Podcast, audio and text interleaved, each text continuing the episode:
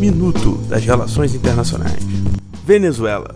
Departamento de Estado norte-americano declarou hoje que é tempo para o novo governo da Venezuela, sinalizando gostar de Juan Guaido, presidente do Congresso venezuelano, caso esse viesse a assumir a presidência do país. Rússia.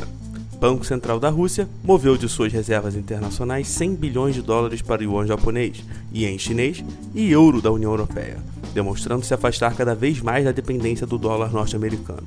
Europa hoje. Parlamento da região da Macedônia mudou o nome da região, dando um passo para acabar com a disputa com a Grécia e se tornar República da Macedônia do Norte.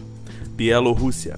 Negociações em torno de subsídio do petróleo da Rússia com a Bielorrússia levam a atritos diplomáticos, levando a comunidade internacional a se perguntar sobre o risco de uma nova anexação por parte de Moscou. Aqui é Daniel Araújo, do CNP. Até o próximo minuto.